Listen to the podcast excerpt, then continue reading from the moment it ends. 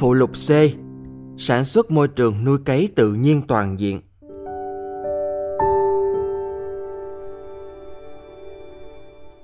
Môi trường nuôi cấy tự nhiên toàn diện là loại môi trường nuôi cấy nấm rễ thông Matsutake dùng cho các viên đất bọc hạt giống được hình thành từ vi khuẩn và các vi sinh vật họ nấm, đặc biệt là nấm rễ cộng sinh, nấm sợi, xà khuẩn và bacilli, một loại vi khuẩn.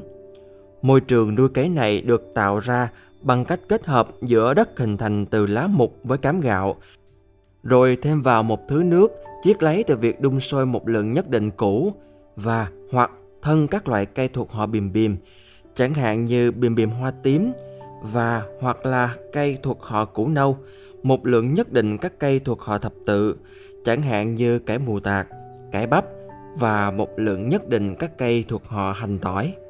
Mặc dù việc phân lập riêng biệt chủng nấm Matsutake đã thành công từ lâu, nhưng nghiên cứu trên các mẻ cấy nấm Matsutake nhân tạo, đặc biệt là qua một loại nấm nuôi cấy thuần chủng, tiến triển rất chậm.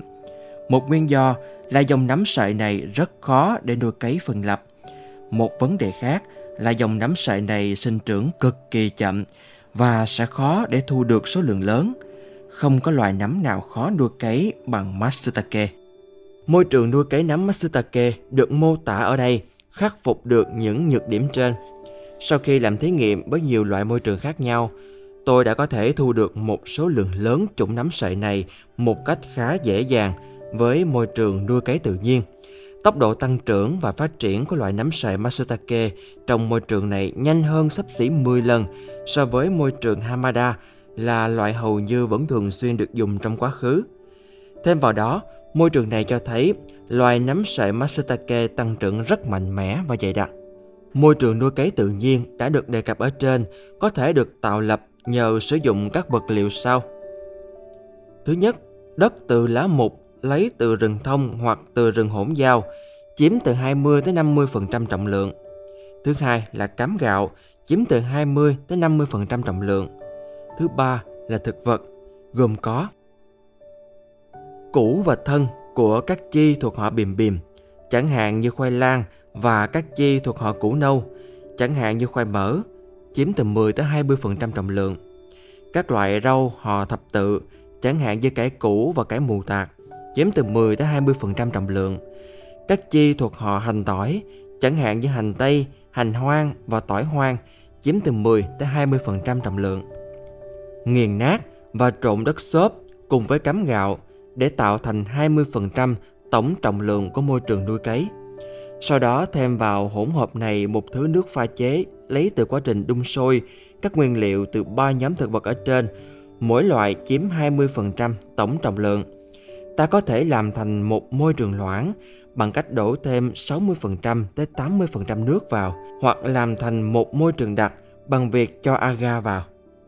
Để nuôi cấy nhân tạo loài nấm Matsutake sử dụng môi trường này, trước tiên hãy đặt môi trường này vào trong các lọ hoặc túi nhựa rồi hấp thanh trùng chúng.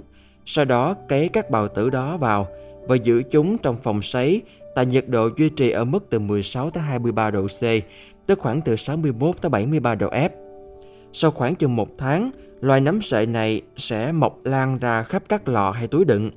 Sau đó, nếu ta chuyển chúng tới một nơi duy trì ở mức 19 độ C, tức khoảng 66 độ F hoặc lạnh hơn, các thể quả của nấm sẽ phát triển sau chừng 4 tháng.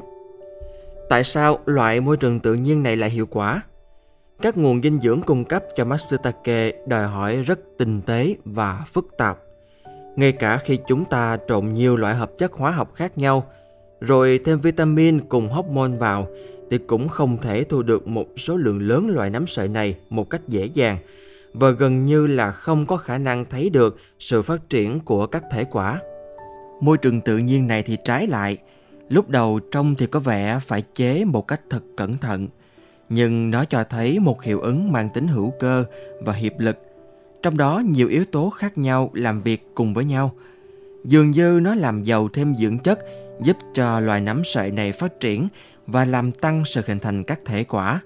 Sự nhân giống sinh dưỡng của loài nấm sợi có khả năng xảy ra tới một mức nhất định. Chỉ với đất lá mục và cám gạo, nhưng có vẻ như là các vitamin và hormone, đặc biệt là hormone sinh trưởng có trong các nguyên liệu thực vật đưa vào đã đóng một vai trò lớn trong việc hình thành các thể quả. Môi trường nuôi cấy tự nhiên này thích hợp không chỉ cho việc nuôi cấy nấm matsutake không thôi, mà còn thích hợp cho việc nuôi cấy các vi sinh vật nói chung. Khi nào đây, khu vườn địa đàng ấy mới tưng bừng trở lại?